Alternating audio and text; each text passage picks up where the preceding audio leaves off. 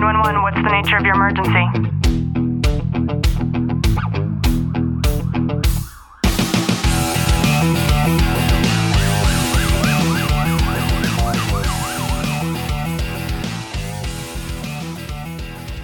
Welcome to the Tactical Living Podcast by Leo Warriors. My name is Ashley Walton, and I am your host. And I'm Clint Walton, your co host. Today, Clint and I are snuggled in the center of my dad's house on a very cold day here in California. And we're sitting in front of this beautiful woman named Lee Joy. Lee, how are you? I'm so good. So honored to be with you today and to share some hope. Thank you. We're so, so happy to have you on our show. And you and I got connected and we were able to go back and forth a little bit about some of the ways that you're inspiring others to live their best lives. And I wonder if before we get into your story of how you're able to do that and help other people, if you can maybe take the listener back through a little bit about your own journey. So I've had a rather interesting life. It uh, um, there's been a lot of trauma and a lot of pain, and um, yeah, I'm, I was raised by a, a mom and a dad who liked to party, and and my dad um, used to smack my mom, and they they got divorced when I was about three, and then when I was four and a half, uh, she was with a boyfriend on a safari in South Africa, and she was allowed to get out of the um, car, and she uh, was trampled to death by an elephant. Um, I was four and a half, and my brother was three. And at that stage, my my uh, biological father felt that he couldn't take care of us, so he gave us up for adoption. And uh, we were raised by my mother's sister and her husband. Um, and it was hard you know it was they they did an incredible job of putting a roof over my head and clothes on my back and food in my tummy and gave me a great education but they had no idea on how to love a wounded soul you know and and for many many many years i, I mean i'm i'm still um i have no contact with them now and i um I wish them well. I, you know, I wish them, I wish them everything of the best. But I, I know that I've had to walk away from that relationship uh, big to honor who I am. You know, and yeah, so it was hard. It was hard growing up. It was the the, it was a lot of abuse, physical abuse. Um, I was molested by my grandfather, and um, when I was a teenager, I found drugs and alcohol, and the kind of you know that feeling of not wanting not feeling seen not feeling wanted not feeling loved was you know some way that the booze and the drugs kind of filled that void you know and i uh, and i thought that that was the solution i thought that you know that's that's all i needed was just something to take the edge off you know and and i but it didn't it, it didn't take long until the wheels came off and you know and and my life was spiraling out of control and I left. I was living in Cape Town at the time. Um, my father had written to me saying he's got some other cancer. He was living in the UK at that time. My biological father, uh, he had cancer and he, was dying, and he had nothing to say about giving us up for adoption. And I um, made plans to go to the UK to go and meet him and and see him and get some answers. Then a week before I was to leave, he died. Mm. And um, yeah, my drug taking just really spiraled after that. I like I did it. I, I tried everything just to um, yeah, just to obliterate the pain. And I moved from Cape Town to Joburg, and I I met a really stunning man, um, Henk and I for the first time in my life, I felt wanted, seen, and loved. And I stopped taking drugs, I stopped drinking, and I got married and I had this beautiful little boy and he had two children who I adored from his first marriage, um, Elisa and Enrico, and and I adored them and I, you know, all those years growing up, I thought I used to pray to God, like just give me an opportunity to do this differently. Like mm-hmm. like I might be going through this really painful time and this this abuse is really hardcore, but at least just give me an opportunity to do it differently and you know god works in mysterious ways and he did you know i met somebody who had two children who um, i'm looking at a photo of them at our wedding um, the t- sweetest, most divine little cutie pies. They're not cutie pies anymore. They're very much adults and grown up, um, but sweet nonetheless.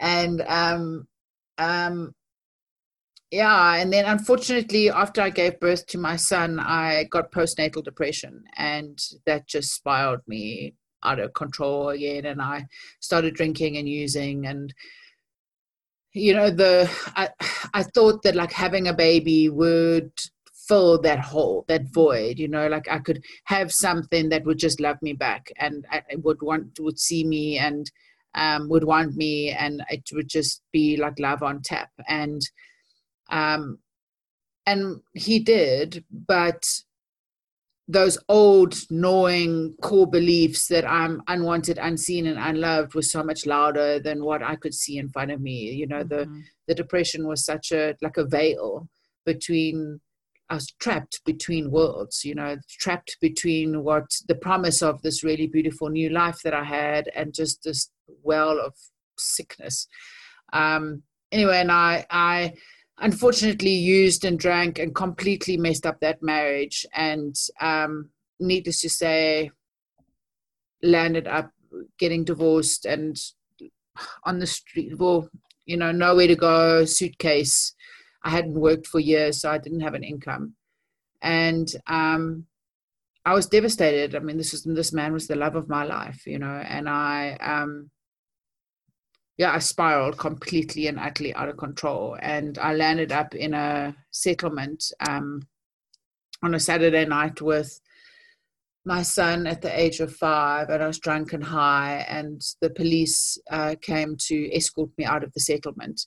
And because um, it's very dangerous to be in the settlement at night, especially mm-hmm. on a mm. Saturday night. And um, and yeah, they they threatened to take my son away from me. They were going to call social services and and it's exactly what I needed to come right and go and get the help I needed. And uh, the next morning, I flew um, I flew back to Cape Town and I started a process of recovery. And you know, I'll never forget dropping my son off at his dad, and he looked at me like, "Who are you? And what have you done with my mother?"